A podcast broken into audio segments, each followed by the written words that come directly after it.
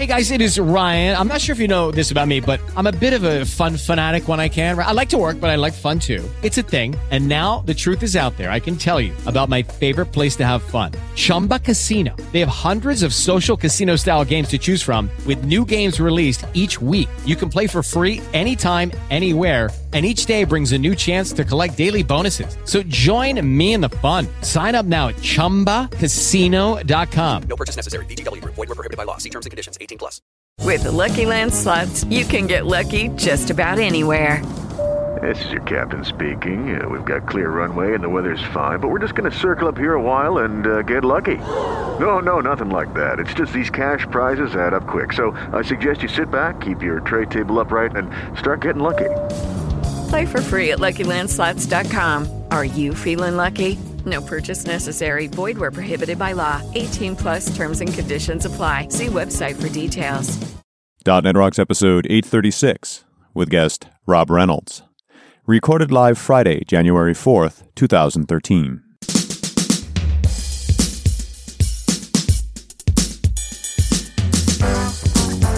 This episode is brought to you by Telerik and by Franklins.net, training developers to work smarter. And now offering GesturePak, a powerful gesture recording and recognition system for Microsoft Kinect for Windows developers. Details at gesturepak.com. And now, here are Carl and Richard. Thank you very much. and Welcome back to .NET Rocks. It's Carl and Richard, uh, and it's 2013. It is indeed. Are you still messing up your checks? No, no. Checks. What are these things? Checks. What is this check you speak of? I, I don't know what checks are. I think I write the date more often on uh, visa passes and entry forms Right. for different countries than I do checks. yeah, it's crazy. Everything is automatic pay.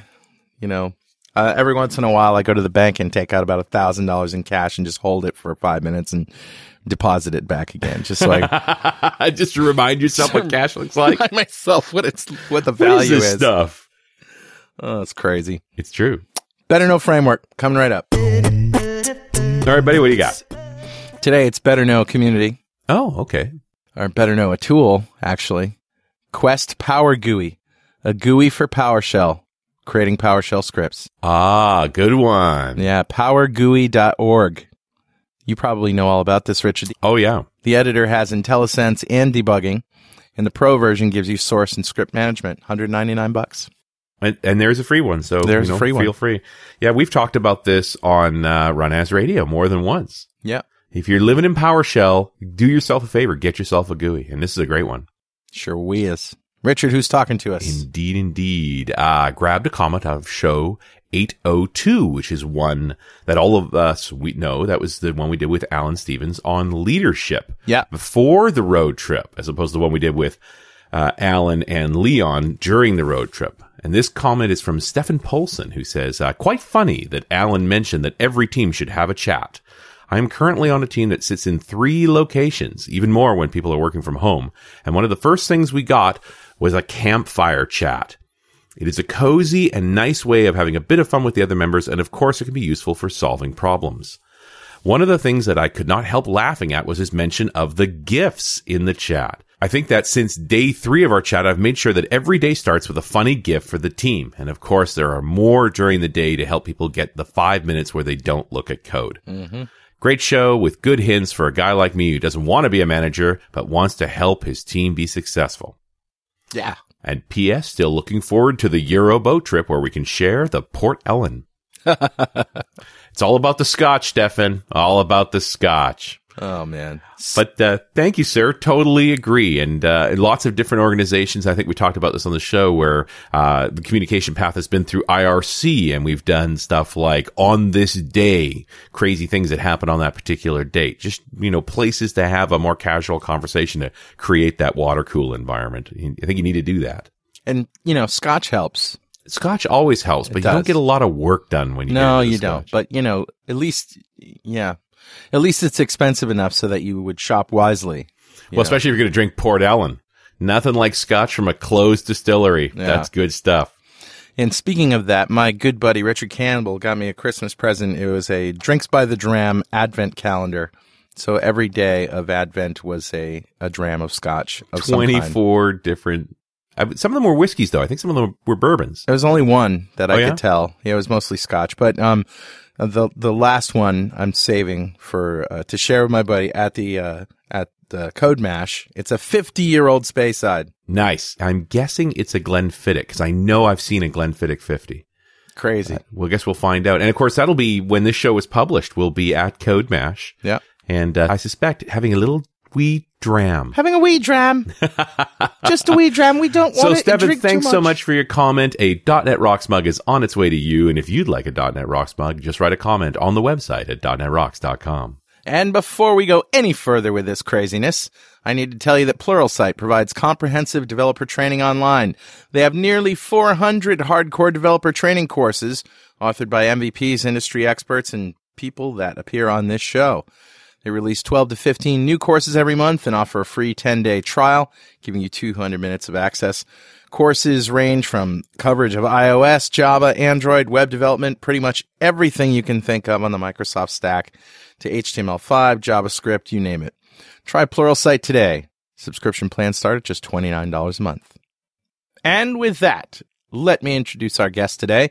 Rob Reynolds is a developer who has a passion for developing low maintenance solutions. Rob has been working professionally in the Microsoft space for almost 10 years, and he is the inventor of yet another apt-get framework for Windows named Chocolatey, hoping this time it would stick. He spends his spare time with his wife and two kids who keep him busy during the daylight hours.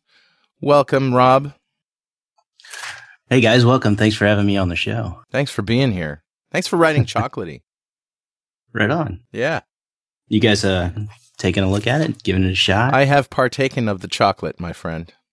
it, uh, it's it's funny. Uh, Alan Stevens actually said, uh, "Once you go chocolatey, you don't go back." Mm. Nice. hey, before we dive into chocolatey, can we talk about the Chuck Norris framework? Because how could you not?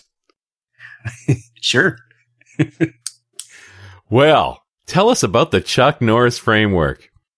The Chuck Norris framework is our suite of developer automation utilities, completely free uh, under the Apache 2.0 license, that uh, are really designed to make you more productive as a developer. So what they do is they kind of get some of that infrastructure stuff out of your way, so you can just concentrate on the uh, the thing that you want to do, which is to write code. So there's lots of different pieces in the repository here. Uh, should we run through a few of them? I, I mean, Roundhouse being an obvious one. This is Sure. about, about facilitating database migration. Roundhouse is a SQL migration engine, which means it takes SQL files that are arranged in a particular way, and then it migrates them out for you. Um, with that, you could actually plug in a uh, migration framework, um, like um, Entity Framework, or you know, NHibernate really doesn't have one, but if you must, then uh, Schema Update and Schema Generate. Uh, pretty much anything that can output SQL files can be used with Roundhouse. Sure. Okay. So as long as you get SQL files, you can pick them up with Roundhouse and take them where you need to go. Absolutely. So what was your vision for Roundhouse? Why did you build this? Ah, uh, we took a look at all the tools that are out there, uh, and we were trying to find something that would uh, allow us to, you know, keep everything in sync between all of our different environments, Mhm. uh, and then also knowing globally what version is this particular environment on. And we didn't find anything that had a real good concept of global versioning. And so that was the first thing. The second thing was, well, what are we version based on? And uh, actually, the tool will let you version based on anything. Uh, but once we figured out we could version based on the same thing we were versioning our our code on, which was uh, you know the repository and the builds, we were like, oh, well, that was pretty simple, you know. Now, I think this is a really key point here, Rob. Like that's a big deal. How you identify the version of a database. So what did you actually do? What are you looking at to say this is this version of the database? yeah, absolutely. Uh, because uh, the biggest thing for us was always, you know, what version is your code on, and Yep. then that switched to well, what version is your database on, and Yeah. people just kind of look at you funny. Mm-hmm. And so what are you what are you looking at? What do you how do you mark a database as a given version? Sure. Uh, when you uh, you migrate your files, you tell it what version it needs to be moving to, and basically that can be anything you want. Uh, you don't even have to give it anything, and then you could use a sequence based migration, and uh, but that's not a global concept. So what we prefer is to use something like, you know, a, a build number or uh, something like a repository hash or version or some, some way you can say, I can take this information and all of the, you know, the different structures here and I can take that and, and point it directly to a code base and say, if you go back to that version, this is exactly what is there. Right. And that really helps out with like something like Sarbanes Oxley, where you really have to tie those things together. Yeah, They- sure yeah, does. They have to stay in sync. So Yeah. what's stored in the database that identifies the version number of the database? Oh, there's a table. Uh, Roundhouse uh, requires that you you bring three tables with it, and those go into the database. One of those is the versions table, and then the other is the actual um, files that it's running, uh, not just the names of the files, whether they are a one-time file or can be run anytime they've changed, but also the text of the file, the hash of the text, and this is important. the The reason this is important is when you go to you bring in new developers and they don't really know about Roundhouse or how all that works, so they uh, they make a change to uh, a particular file that's already been run against production Right. and uh, they go to run it against their local version, right? And it dies immediately and says, "You changed this file. Uh, that's not allowed." and so it, it, it at the point of development, it's stopping them from making a mistake in production, which could happen, you know, days, weeks, maybe months later. So you've created a mechanism for gating version changes to databases then. Yes, That's a huge deal, man. Like Sure I think is. I picked the best piece out of this thing so far. We've only talked about one thing.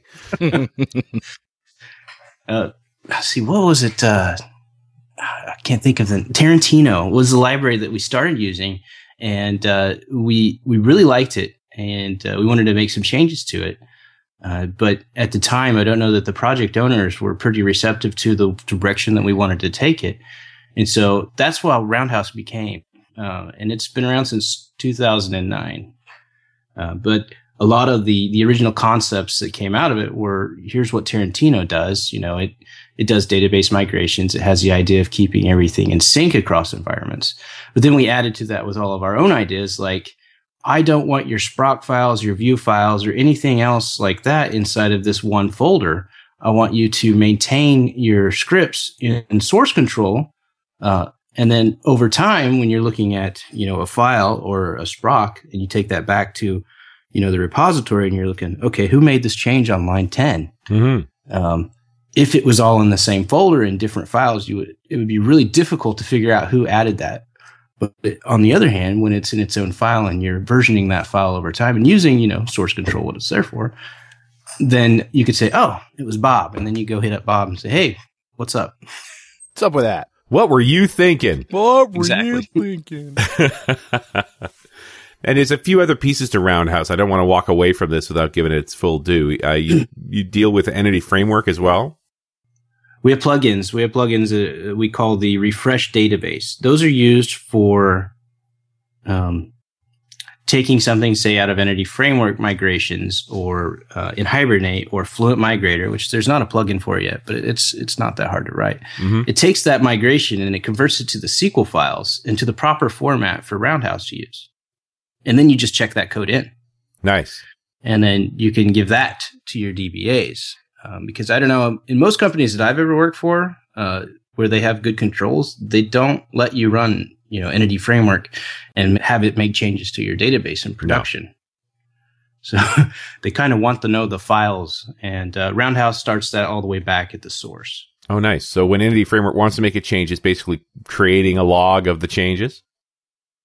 Uh, when it wants to make a change, it would actually make the change if you would allow it to update the database. Right. Uh, if you use the migrations aspect of Entity Framework, you can uh, create a migration and uh, then you can use the Roundhouse Refresh database with Entity Framework to have it generate the SQL file instead and then run that. Right. And and more importantly, let it go past the DBA so he can approve it. Absolutely. Excellent. I love it. This is good stuff, man. Very cool. This portion of .NET Rocks is brought to you by Telerik, makers of Kendo UI. Are you a web or mobile developer who wants to build amazing sites and apps? Looking for the best tool out there that can really improve your development work? We've got the answer for you. Kendo UI is everything you need to build HTML5 and JavaScript sites and mobile apps. In the complete integrated package, you'll find a jQuery based toolset that includes rich UI widgets, a powerful data source, dynamic data visualizations, and blazing fast micro templates, all backed by industry leading professional support. Visit the official Kendo UI website at kendoui.com slash .net. That's D-O-T-N-E-T to find out more about Kendo UI or download the free 60-day trial with support. Also, Tablet Show number 19 was an interview with Todd Anglin on the Kendo UI. Richard and I talked to him at length about this great tool set. That's at thetabletshow.com and look for show number 19 in the archives. And when you talk to the Telerik guys, make sure you thank them for supporting .NET Rocks. Uh, other things in the Chuck Norris framework. Uh, we have Dropkick. Of course, you have Dropkick. Why wouldn't you have Dropkick? Yeah, Dropkick is our fluent deploying um, tool. Uh, it is the, by convention, the least um, convention based tool that we have in the framework. Now, with uh, Chuck Norris, all of the other tools fall under a few few things that they're free, uh, they're good for business use, they help out with Sarbanes Oxley, and that uh, they have good conventions Mhm. uh, already built in, so you don't have to do a lot of configuration to get you know be a rock star. But at the same time, you know, there's that deep dive. You can do a lot more. Plus, we don't want any of these tools to be constraining. Now, uh, Dropkick, on the other hand, uh, is a fluent deployment framework, but it has almost no conventions. And the reason is because at a particular company, we may deploy something a certain way. At another company, somebody else will deploy something completely different. You know, Mhm. and so it's, it's more open ended for you to kind of define your own conventions, uh, and you could set templates on top of those. Um, It sounds like it's not simple to get started with. Then there's a lot of con- configuration there. it is not simple to get started with, but there are some samples out there that kind of help out with that. The documentation, you know, it's open source, so documentation is always lacking. Yep. Um, but you know, for those people out there that, that want the documentation, there's also, you know, like I said, the sample, so they can take a look at that. Uh, what it does, it it could actually completely set up an environment from nothing. So if I point it to a new box, I don't have to have somebody go and uh, um, hey, go create the website, go create the IIS, go create all this other stuff. That just it will deploy, it'll do all that for me. Nice. And so that's nice. So I could get a complete setup. Plus, and one of the things with the Chuck Norris tools, I can use them all separately. So I could bring in Roundhouse or I could bring in Dropkick and not have to use any of the other tools. But as I want to bring in the other tools, there's a nice integration point. And uh, Dropkick has a really nice uh, Roundhouse integration point. So uh, that's particularly nice. Good combination. And uppercut part and parcel with that. Before you deploy, you get a good build. Yes, Uppercut is a templated build, and it's also conventional. So, really, with dra- uh, with Uppercut, you kind of bring in the required libraries, you just drag and drop it in, and then you uh, say, "Yeah, there's my settings. I uh, this is my solution file's name, this is my company name, and this is the repository source." And as long as the rest of the conventions that are already set are all good for you, then you got an automated build. Nice. So, So, shall we talk chocolatey now? We should. Sure. All right. I think before we start with chocolatey, let's talk about apt because if unless you're like an Ubuntu or Unix guy, you won't probably know what that is. So, what is apt-get? apt-get, uh, also known as uh, Debian, is well, I don't know. That's also known as Debian. Um, is a way to silently, basically, it's a way to get all of your applications, tools, configurations. Um, I believe it's short for Advanced Packaging Tool, mm-hmm. which just means that it's going to package up things, and then you're able to install those things. And not just stuff for development, not just .NET tools, any app. Correct. Yeah. So you wanted to make a NuGet style apt-get thing for Windows, and then there's chocolatey, And then there's chocolate. and then there was chocolatey.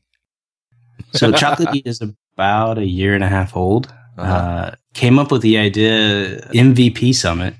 Uh, we were talking about what ha- what if we had a machine repository? What would we name it? And uh, somebody, and I'm not sure if it was me, and if it was somebody else, I don't have a, a way to credit them because I don't remember. But we uh, we jokingly came up with the idea that we would call it Chocolatey Nougat. Mm. and uh, kind of stuck. Nougat. Yep. Once you come up with a good name, even if it's actually a bad name, it's not going away. You'll never forget it, though, Richard. You'll never You forget Never it. will. Yep. So I love the story of Bob and Richard. Is that something worth telling, or is that just shameless promo? We could tell that story. Do you go want for me it. to tell it? Yeah, go for it. Yeah, because I think that uh, it really illustrates the the the the level of effort that some people will go to to do what Chocolatey can do in just a few minutes.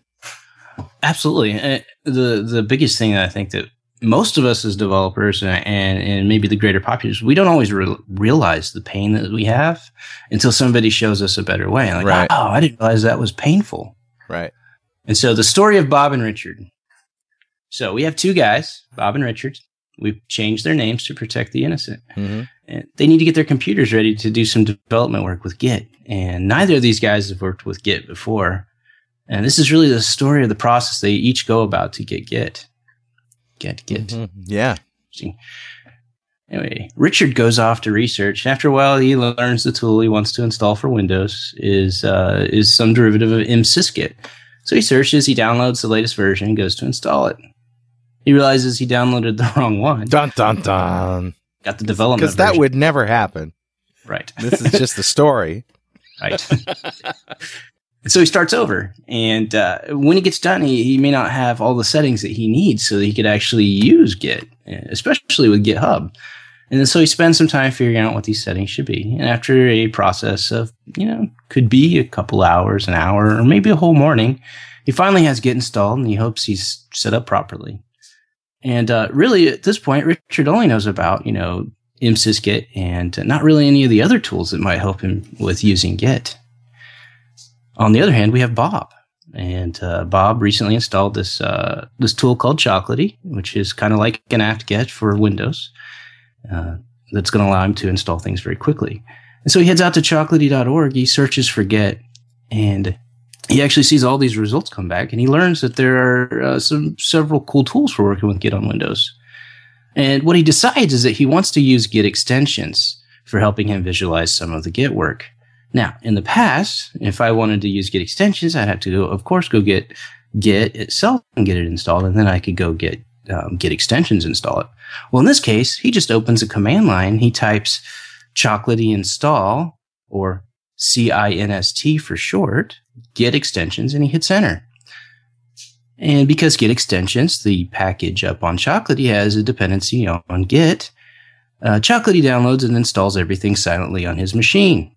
In fact, Bob gets up, and walks away, and goes and gets some coffee. And when he comes back, he notices that Git is set up and it's properly configured on his machine.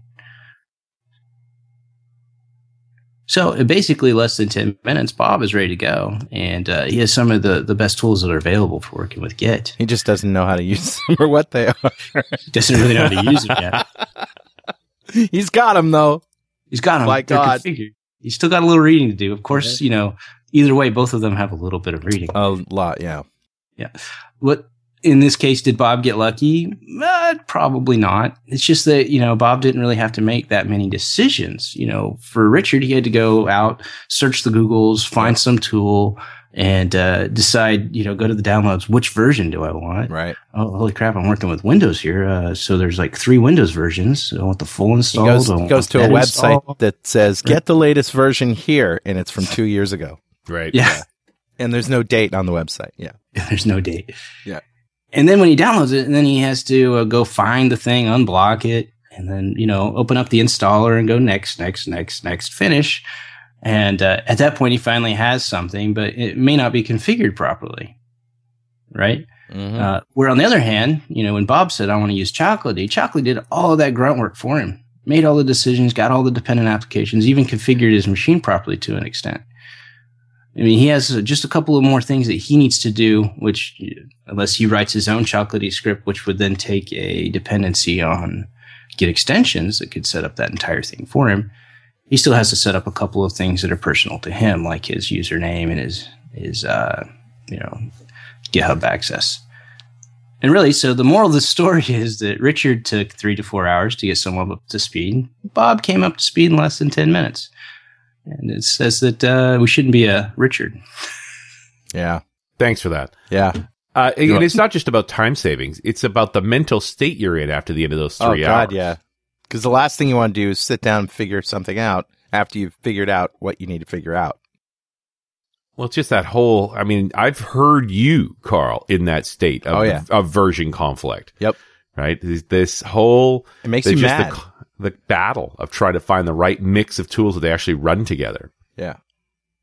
It makes you mad. Like you really get angry at, you know, uh, the people who left the old websites hanging around with, you know, old version pointers and stuff. And yeah, it's not good.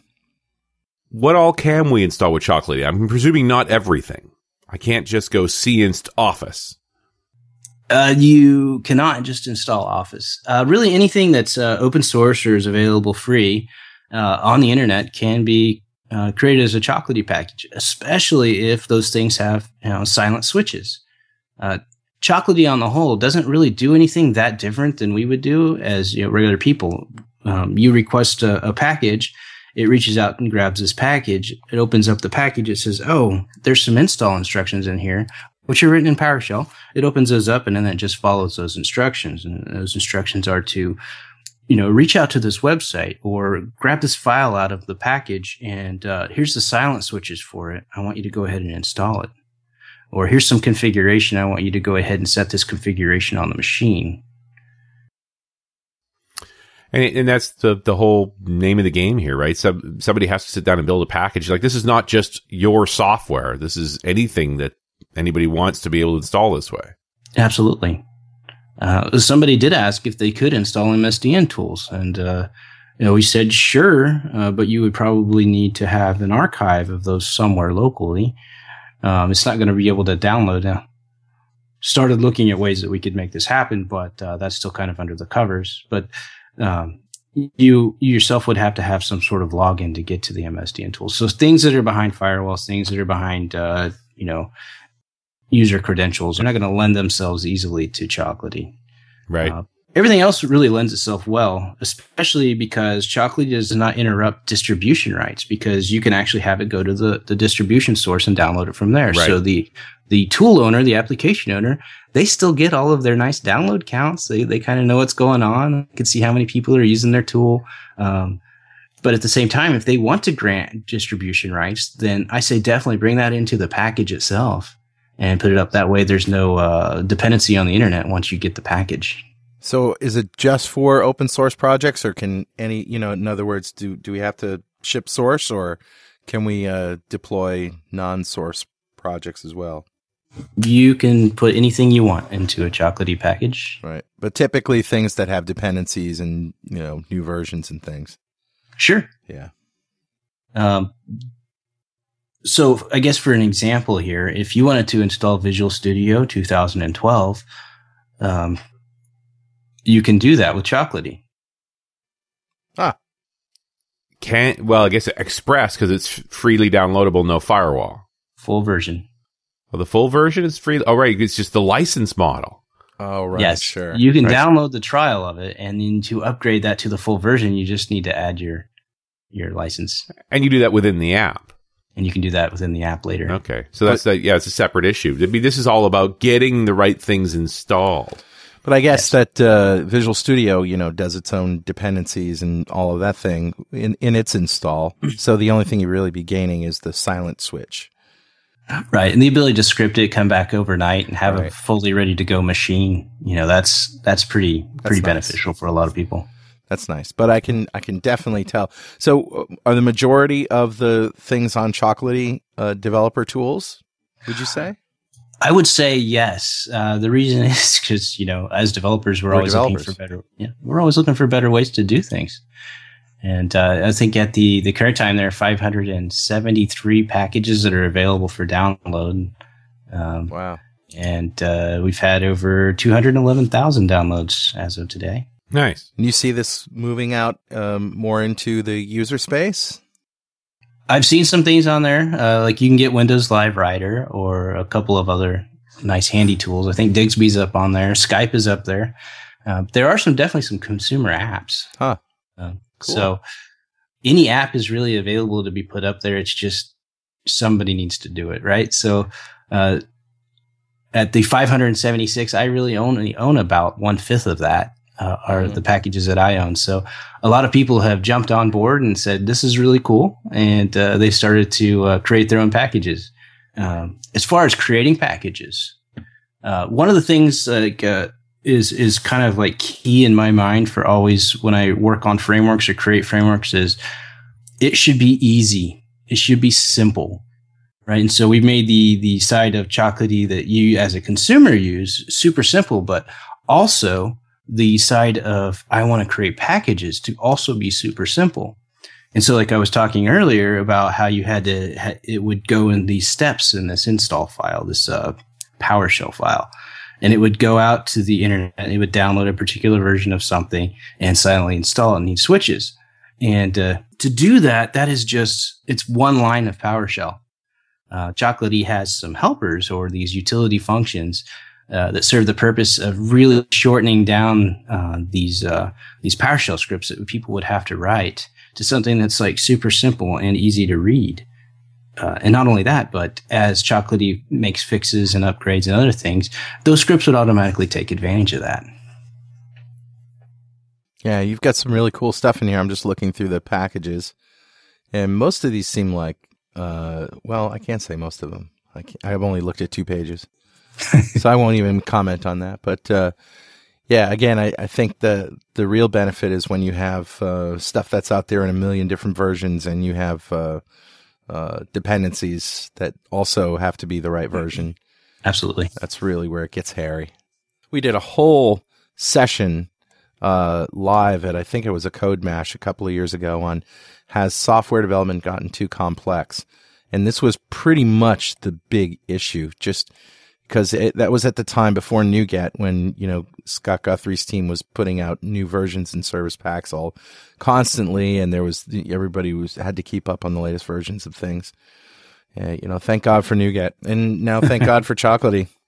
Hey, Richard, Yes, sir. you know what time it is? Must be that happy time again. Time to give away stuff. I love to give away stuff. Yeah, we're giving away a Telerik DevCraft complete collection to a lucky member of the .NET Rocks fan club. And today's winner, Wade Beasley from Shelbyville, Kentucky. Ah, congratulations, Wade. Golf clap for you, clap sir. for. Absolutely. The DevCraft complete collection is everything that Telerik does in one package. It's about worth about two grand. And uh, he's going to really, really enjoy that. But if you don't know what we're talking about, go to .NETRocks.com, click on the big Get Free Stuff button. You answer a few questions, you become a member of our fan club. And every time we have a show, we give away stuff. And you could win, but you have to be a member.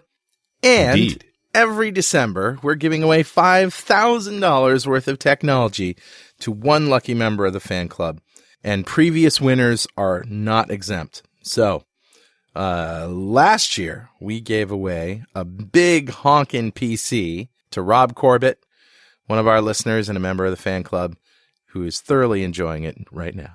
So, what are you waiting for? Join the fan club today. You know, we were talking about installing Visual Studio with this thing, which clearly we can do. But in my mind, it's more about building out your whole dev environment. You know, you, it's a lot of different things you need to do. So mm. I, I guess you, would you end up building a PowerShell script with just a bunch of cinsts? Uh, you could you could uh, create a packages.config file, much like the ones up on uh, with NuGet, and you could use that. The difference is you could actually specify a source, Mhm. and uh, in coming versions, you'll also be able to specify argument overrides in case you don't like the arguments that that particular version has, which you can do now on the command line. Okay. So, I mean, and source being where to get the files from. Source being where to get the packages from. Right. Okay, so it, it- that sort of leads me to the next question, which is, why aren't I using this internally in my in my enterprise organization just for my our own internal stuff? I don't know. That's a good question. So I've I've obviously got to stand a service up on the inside to do this. Uh, no, uh, it can you can just set up a network share and uh, then start dropping packages there. Right. Uh, in, in a future version, you'll be able to actually just point it at MSIs or executables until it here's the silent arguments that go with it. And so you don't even have to do a lot to start using it as an internal tool. Now, if you've got a file share running with all the package information on it and, and the various packages that people want to get, you, like this just sort of leans, lends itself to installing all sorts of things. Oh yeah. Uh, yeah, sources can be uh, OData feed, which is the same thing that uh, uh, NuGet uses, Mhm. uh, which chocolatey.org is based on. Um, you can use a file share, uh, local file uh, folder type thing, and uh, and the, the most interesting thing that we haven't really talked about is that uh, when you want to integrate with other package managers, like say the WebPI uh, platform, what is it, Web Platform Installer, Yep. uh, Ruby Gems, Cygwin, Mm. and Python. And it does this one with, uh, it's not pip, it still uses, uh, I think, easy install. You can just say, hey, I'd like to install this particular package, but I'd like to go get it from this other source. So I'd like to install, say, Compass, uh, except I want to go get that from, from Ruby. Mhm. And if you do not have Ruby installed, uh, Chocolatey will actually install Ruby first, and then it will reach out and grab that gem and install it. Nice. That's nice.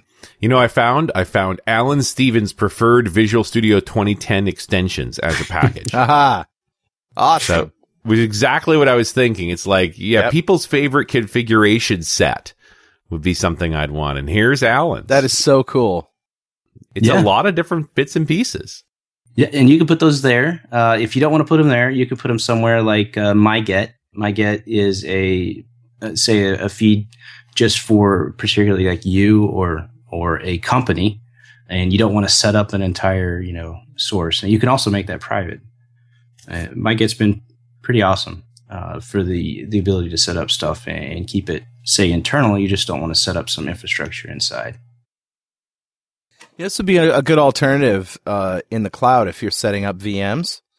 Mm-hmm. You know, maybe Azure VMs, and as as opposed to you know creating clones where you run into issues with you know clones having the same sort of configuration per machine or whatever. Yeah, and the really nice thing is if you're not using chocolatey.org as your source, when you go to install, you can just say cinst all, A-L-L being a keyword, and it will install everything that's on that feed. Hmm. Wow, nicety, nice, nice. Okay, so this leads me to Chocolatey Update. And Mhm. Chocolatey Update uh, allows you to update, say, one particular package on your machine, or you can actually update everything you have installed. So you just say Chocolatey Update or CUP for short, and then Right. A- A-L-L, all, and uh, it will reach through and it'll look at everything you have installed and it'll go see if there is an update, and it will actually update your entire machine. So, everything installed by Chocolatey by is- Chocolatey. is in a manifest that it can now walk through and, and check for updates for you. yes. Yeah, that's pretty yummy. Why does everything end in Y? Your products, yummy, launchy, chocolatey. Yeah, it's pretty pretty cool actually. It's got its own thing going on. we called that the uh, the update all or the uh, the Microsoft update, but for everything else feature. Yeah, for for stuff that isn't Microsoft. So, Carl, Yeah, Richard. you ever embed Excel into an application? Ugh, you know that's right up there with sticking ice picks in my ears. Nice. because your end users have to have the right version of Office and all that stuff. Yeah. And it has that extra layer of dependency. What I want is just a way to take all that Excel goodness and plop it right into my .NET application. Well, you reminded me of Farpoint Spread from the old days. Yeah, 20 years ago I used Farpoint Spread, but now of course it's ComponentOne Spread.net. And now, you know, they have this version that's both for ASP.NET and for Windows Forms in one package. Nice. Yeah, it's two different controls, obviously, but it's in one package, so You bought one, you bought the other. right. Spread.net from ComponentOne. Smarter components for smarter developers. A lot of these tools are yours, aren't they? Papercut, what's that? That is a SMTP, uh, basically a faker. So if you just need to have something for local development testing, you need to send off to say your local host at the you know the port twenty five. You just start running Papercut, Hmm. and it will pick up those emails. Huh. All right, I don't want to walk past the conversation we were just about to have on uh, WebPI Right. and Chocolatey together because I've used WebPI quite a bit. Yep. Yes. So how do these two how interact?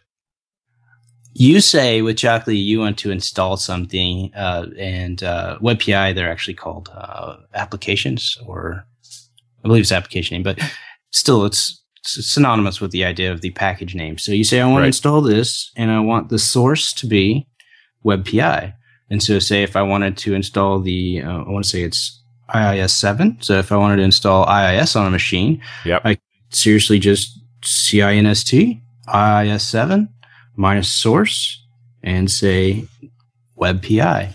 And it'll reach out to uh, uh, the web PI framework and it'll download the particular stuff that it needs and install it. Because it, and WebPI does that as well, right? It's now going to go off and get the pieces it needs, and It's gonna let it's gonna basically it's gonna hand the reins over to Web PI and let it take over. So Right. there isn't any real knowledge of what it, WebPI installs, and you know if if WebPI installs something, uh, Chocolatey script isn't going to come back and say, "Oh, that's already installed. I'm I don't have to do that now." Right, but the at the source they both have Windows, and Windows already knows what's installed. Got it. so WebPI is going to check with that, and it's going to say, "Oh, these are already installed." So it's and not going Chocolatey to. does the same thing. And Chocolatey does the same thing, uh, Okay. in, in a roundabout way. Uh, now, when you start working with these native installers, um, you're kind of uh, coupled to the way they do it. So a lot of these native installers say, "Well, I was already installed, so it'll shut down." right. Yeah, you, you do want well behaved. A badly behaved installer can cause some grief here. Yeah, Yes, it can. that's Yeah. Been the experience of Windows pretty much for the first twenty years. and in that case, you don't have to use an installer. You could just use if they provide a .zip file, you can set up a package for that for Chocolatey. And uh, when you're looking through, you're going to see those as dot .tool or dot .no install or dot .command line, I believe. Uh, the recommended naming convention is the name of the the product and then dot .tool. Uh, the others are deprecated. We're moving away from them. Are there any other really cool uh, options or command line options for Chocolatey that you want to brag about? Yeah, if you wanted to go out and search, so Chocolatey provides the ability to search a source and see what it has on it. Uh, so you could actually do Chocolatey lists, and uh, in the I think the most recent version, that's also just Chocolatey search, so it makes more sense.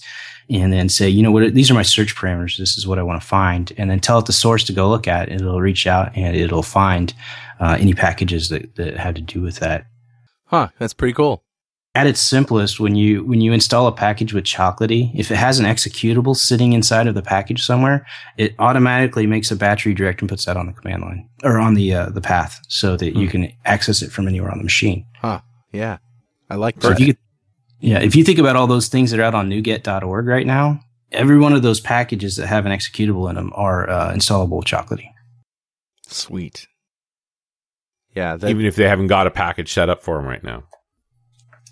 Uh, actually, uh, the two default sources with Chocolatey is chocolatey.org and NuGet.org. So if I say I want to install NuGet.command line, you're not going to find that on Chocolatey source. But if you go to NuGet, it's there. So you can just install it and it'll reach out and it'll pull it down. Nice. And I mean, the number of packages in NuGet is getting crazy. It's a lot. Well, it's you know, I, I worry about the manageability of things. Like it's all well and fine, fine when you know what you're looking for and what you want, but finding things these days is getting harder and harder. Right. If you're just out there and you're looking for something, um, like, you know, I, I don't really know what I want. I want something that kind of reads PDFs. Uh, what do I search for? Uh, Right. You know, I can go search for it, but maybe I just want to browse and see what's discoverable. And, you know, the, the current interface is out on uh, chocolatey.org and, and uh, also NuGet.org doesn't really lend itself well to that. And so we've we've had some talks about how we could make that a little bit better, where it kind of starts from you know maybe some high level categories and, and moves down, uh, and based on some maybe a tagging scheme or something. Yeah, it's all well and fine as long as you know proper names. As soon Yeah. as you're searching for something like PDF, you know, how many PDF reader packages are there in here? That that gets a little harder. well, that brings me to another question, which is how do you keep the crap out of your out of your database, out of your repository? Is it a is that a problem? At this point, there's not been a lot of. Uh, I mean, like I said, we have less than a thousand, but you know, as it starts to grow, uh, you're going to start seeing probably more people jump on board that have crap. And uh, at that point, we're going to move to a moderated feed, which means that you will upload it; it will not show up, and people will not be able to install it until it gets approved. And that is basically following the same thing that you see with Debian. You know, that is is is very much. I mean, they got the stable, they got the edge, they got uh, I think beta, and they're all different feeds. And so something has to get promoted up through those different feeds. And you're going to see that with Chocolate a bit more that what chocolatey.org displays, that's the stable feed. So you haven't had a problem with people uploading stuff that sucks or is a waste of time? Or tries to Or do things to your machine that's Yeah. bad. Yeah. We, we haven't seen a lot of that yet. Uh, in fact, we only saw one thing that, that got flagged as a virus, but the actual tool itself was flagged as a virus just because of what it did. Oh. Okay. So I was like, well, uh, can't really fix that. Yeah. Uh, Yeah, you are installing the right thing. Nobody's deceived you there. It's just the right thing is a bad thing. right. And if you if you're like me and you don't trust anything uh, on the internet, you can actually take these things and download them and look at what they're doing before you uh, reach out to install them. And I, I highly recommend that. You know, if you reach out and you're blindly installing things and you haven't really looked at uh, what's there and, and what's in the baggage, I'd recommend that you, you might do that. Um, you know, right now you're probably pretty safe because we go through, we review all of these packages as they go up. We do it after the fact. So if you see a lot of downloads on something, it's been there a while, and uh, we've definitely reviewed it by then and uh, decided whether we're going to keep it or remove it. Uh, and we're going to move, like I said, as this thing grows, we're going to move from an after the fact to before it even gets there. We'll be doing the reviews. So you were uh, talking about some other great uh, ways to use Chocolatey with Visual Studio that makes it easy to set things up when you don't really know what you need. Absolutely. Uh, one of those things is the ability to uh, say drop a file in your your source code repository, and then when you your people that pull that source and they need to get their machine set up and all the Visual Studio components installed, they would just say uh, download the source and then they would type setup on the command line and they would just let that thing run and it would install you know all of the the particular service packs and everything that Visual Studio needs. Uh, it would install hey Visual Studio, why not? Uh, it would install uh, IIS if that was required for your particular app. If you uh, if you needed Rake, you could even have it set up Rake uh, Ruby and Rake on the machine. So Uh, this so gets the- alo- around the problem that you have in NuGet of knowing what to install. Correct. That's that last mile problem, right? Right. And so this really allows you as a as a developer or a maintenance or I'm sorry, an, an open source uh, maintainer to actually say, here's all the things you need to install on this machine. And a lot of people put this on a wiki and say, these are the things you need to hack on this source. Yeah. If instead they say, here's what you need, you just run this setup dot command and uh, let it run, or setup dot bat if you're on Windows, right? And let it run. And when it's done, you'll have everything you need. Hmm. And, uh, Awesome. that would really like speed up maybe contributions from people in the community that may not be able to contribute because they really don't know how to get started. Right. Wow. Yep, still the search problem. We really still have a search problem. we do have a search problem. Yeah, no, it's a it's a fascinating thing. I mean, once you know the names of stuff, life gets a lot easier. At least, now, you know, the, the bigger thing for me here is, hey, if there's a set of key tools that I'm always going to use, I'm willing to go through some pain to install stuff. Where I see Chocolatey being awesome is I am looking for stuff and fiddling with stuff and just sort of exploring around, and I'm not going to fight very hard to try and try something. Yeah. So if you make it painless for me to try it, I will try it. Right. And I think that was the, the, the same idea that, that NuGet had uh, is that I, I want these tools on my machine and I don't want to go through the, the amount of time to install it. Um, so I'm going to download it really quick and have NuGet do all the stuff for me and then give it a five minute test drive, decide, oh, this isn't really wanted, and then uninstall it and move on with my life. And uh, Chocolatey is, is that same way. You know, I find something and there's some tags on it. Say one of them is SQL. Oh, what other SQL tools are there? And I get this nice list when I click on that uh, tag. Like, oh, look, SQL Server Express. I can install that, or SQL Server Express uh, local DB or uh, Postgres. Uh, wow! So it, it- it's starting to allow me to uh, get a nice view of things that I can install, so I could install it. If I decide I don't like it, then I could uh, go ahead and uninstall it through Chocolatey or through you know uh, programs and features. Um, Yeah, it's it's all about experimentation, which you know sort of leads us to the what about the uninstall process? Right. If I uninstall something external separate from Chocolatey and then run Chocolatey update, is it going to put it back? Oh, good question. I think it will. Unfortunately, um, you know that's a that's an interesting way of thinking about it. Uh, we had somebody that said, you know, what if I kind of integrated into that the registry part? So when they went to uninstall it, Chocolatey also ran its uninstall. And I thought about it at the time and I thought that's kind of a crazy feature that we wouldn't want to approach anytime soon. But maybe, you know, as this thing matures out a little bit more, that would be a pretty good feature. So when I went to uninstall it through programs and features, it would go ahead and clean itself up with Chocolatey as well. Well, and, and you get back to the, the big issue here, which is when you uninstall something, you may end up yanking some underlying bits that other things that are still installed depend on. Right. Uh-huh. And so Chocolatey could go fix that for you. It could. If you wanted it to. I mean, that's If the you wanted thing. it to. That's got to be an option. But I think just this whole idea of go make sure that everything that's still installed works, that it has, still has all its pieces. So it's essentially, you know, doing cup, but walking through and checking that all the bits are still in place. Hmm. Yeah, it could. It doesn't do that now. Sort of like an audit. Well, Yeah. I'm sure you you've got a very short feature list coming in Chocolatey Rob. Like there's there's I'm nothing sure to it's work very on. short. Yeah. yeah. So, uh, are you doing this just out of the goodness of your own heart, Chocolatey? Is there any plan to monetize it? Uh, so the, the important thing uh, w- with pretty much every tool I write is I write these tools for me, and uh, then I say, you know, if you find this interesting, use it. And uh, um, at, at the heart of all open source, I think a lot of people write things just, you know, they write for them first, right? And so I wrote this tool for me because I couldn't find anything that would do this that uh, that lived up to the expectations that I had. Right. Uh, and so it's offered free. Uh, Chocolatey itself, the client will always be free. Chocolatey.org will be free. Um, some areas uh, for monetization that we've looked at and haven't really come to a, an idea is, is what happens when a business wants to use Chocolatey. Uh, we want them to be able to use it free up to a point, right? So kind of a freemium model.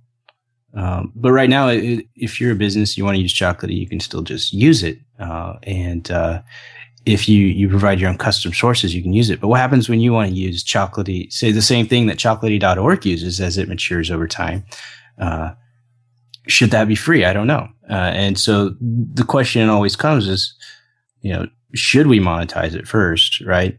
Uh, or and are there any areas that we would monetize it in? Uh, and I, I myself, I believe in free products, so it's really hard for me to think of that, you know, in that way. So, So you come from a Linux background, do you? I don't. Really? I come from a Windows background, and uh, and now I'm in Mac and and uh, Ubuntu and, and several other you know areas. Well, you must have So- used it a little bit. I mean, otherwise, you wouldn't know what apt-get was or you know, Cygwin or any of those things. Yes, use them some, um, but uh, after starting Chocolate, I use them quite a bit more. Yeah. I didn't. I didn't at the time when I started using Chocolate. I didn't really want to dive in because I thought maybe, you know, I wanted the creative juices to flow and to, to think about features that you, and, and not get locked into. Here's what apt-get does. Yeah. So let's just make a clone of that. Right. That's not what I wanted. So I, I tried to, uh, on purpose, stayed away from from what it did. But every once in a while, I'll be like, here's what I'm thinking. Now, what does apt-get do? Right? What does Debian do? So, oh, interesting. So one of the things they do is they provide the ability for you to pin a package so it doesn't get upgraded with everything else. And uh, that's one of the features on the feature list for Chocolate is to be able to do that. And getting back to your, you know, what happens if you uninstall something, Richard? There's a install missing command, which uh, installs the a package if it's not already in the machine repository. There you go. So with yeah, and I, I was looking for like a local list. There's a list command, right? But it that's really only uh, searching a source, a remote source. One of those sources can be your local. Ah, well, there you go. So, So- if you do a search for local, right, and you find out that it's not, you know, what the things are that are installed, and then you do a install missing on all of those, then they would probably find all of the missing. I'm thinking anyway that it might find all of the missing dependencies. Are you with me?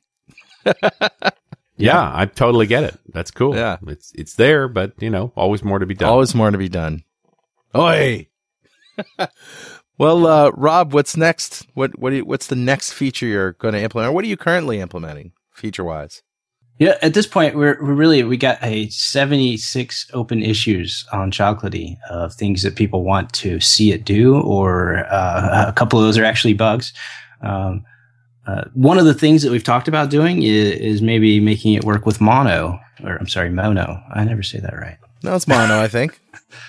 Uh, I think it might be mono, but Oh, all right. I could be wrong. I could be wrong. I've been saying it wrong all these years then. I was saying it wrong, and then I I, I want to say somebody from Xamarin corrected me. Okay. So, and I still could be wrong. So uh, don't take me on that. Hey man, I'll go along with it. Mono, mono, mono. I mean, all right, it's burned in now. So so we got seventy six open issues, seventy six things that uh, we could bring in. Uh, one of the things I really want to do is is kind of improve that whole area of I want to be a package creator. Uh, and I know it's an MSI, but I really don't know anything about silent arguments, and I don't really want to worry about that. I just want to say install MSI, right? So Yeah. really building up some more of the uh, the utility helper infrastructure so that that becomes pretty awesome, and then really starting to build up more of the uninstall uh, infrastructure because right now that's not really that awesome. It's it's almost non-existent. Uh, so you have to actually write all of the information you need into those uh, PowerShell files. Uh, a few of the other things that, that we've been noticing uh, that people are doing is, you know, we need some more support for, uh, say, a tools folder for things to go automatically uh, on the machine, so they don't start littering up the um, the C drive. Because there's a lot of tools out there that litter up the C drive. Yep.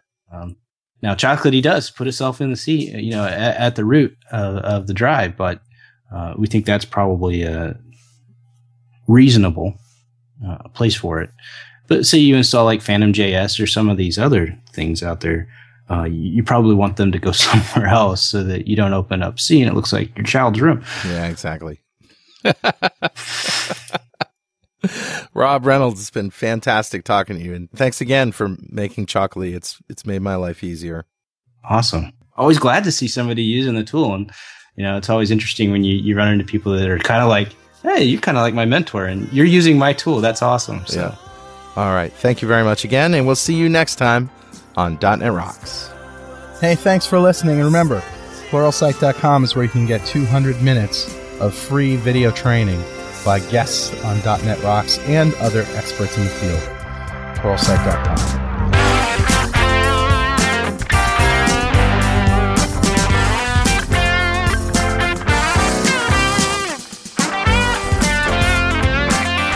.NET Rocks is recorded and produced by PWOP Productions, providing professional audio, audio mastering, video, post-production, and podcasting services.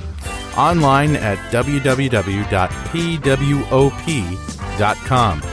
.NET Rocks is a production of Franklin's Net, training developers to work smarter and offering custom on-site classes in Microsoft development technology with expert developers online at www.franklins.net.